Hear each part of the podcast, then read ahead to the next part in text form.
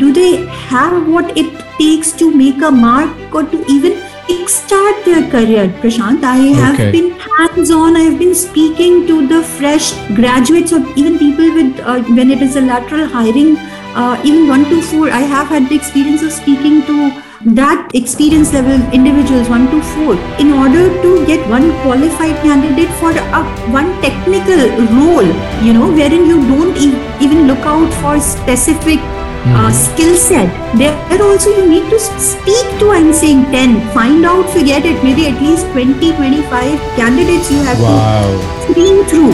And you will find one candidate who you can actually present. That's how the situation is